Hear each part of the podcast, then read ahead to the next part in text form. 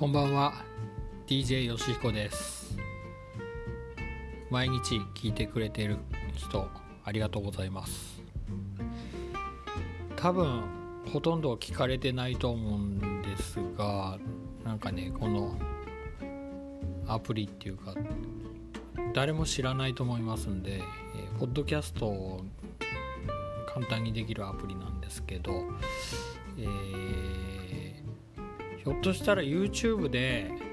やればいいんじゃないかみたいにも思ってます、え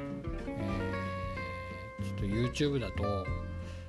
えー、顔出しとかねそういうこともあるんで結構ハードル高めなんですよね。うん。まあしばらくこちらでやってえー、ちょっとね喋りの、え、スキルも上げていきたいなと思ってます。はい今日も聞いていただいてありがとうございます。で今日のベビーメタルネタはですねえー、そうですね、えー、今日もメール来てましたよね「ザ・ワンから、えー、早く買いなさいみたいな。皆さんあの日曜日まででしたね。28日までだったので、えー、っていうかもう買える人は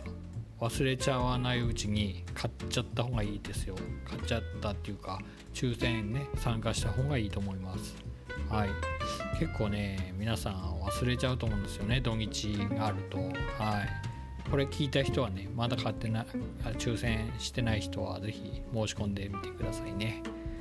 えー、今日はねちょっとアベンジャーズねあのユイメタルの代わりの3人いますよね。さ,、えー、さえさんと藤井平かのさんともう一人謎の人物ですね。このもう一人っていうのがちょっと予想が全然できなくて、えー、ただ条件としてはダンスができる人ですね。ダンスの経験が豊富な人ですね。まあ素人じゃ絶対できないですからね、えー、あれほど複雑なねダンスリズムに乗ったダンス。で、え1時間以上踊りっぱなしっていうのはかなりハードなんでやはり経験者じゃないと無理ということですよね。で第2の条件が、まあ、あの事務所関係ですね。ある程度、まあ、同じ事務所とかアミューズかあとはまあフリーさやさんはフリーだったんで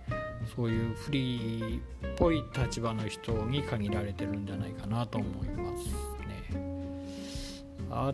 とはですねやっぱりねあのオーストラリアもねあの参加してもらったさやさんですね。さやメタル。さやメタル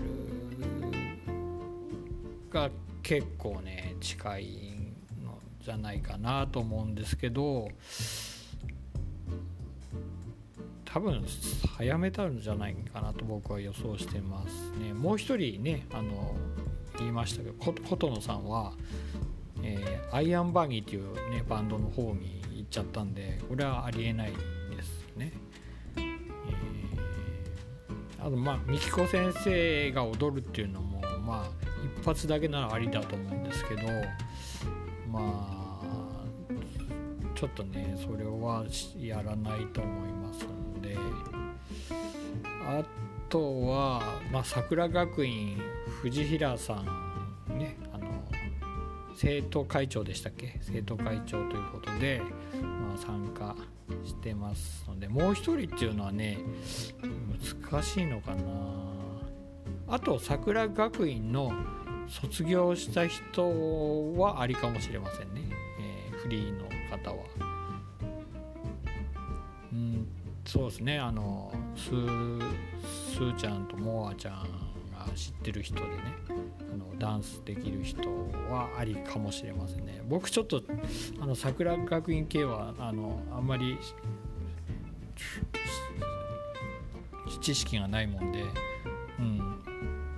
そちらにはちょっとはまらないように気をつけてたんで。はい。えー、桜学院が疎いんで、えー、そうですね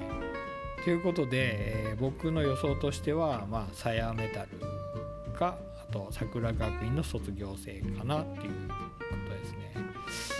なんかね鞘師さんみたいにすごい隠し玉があると非常に盛り上がると思うんで、えー、ちょっとね実は非常に期待してるんですけどはい。あ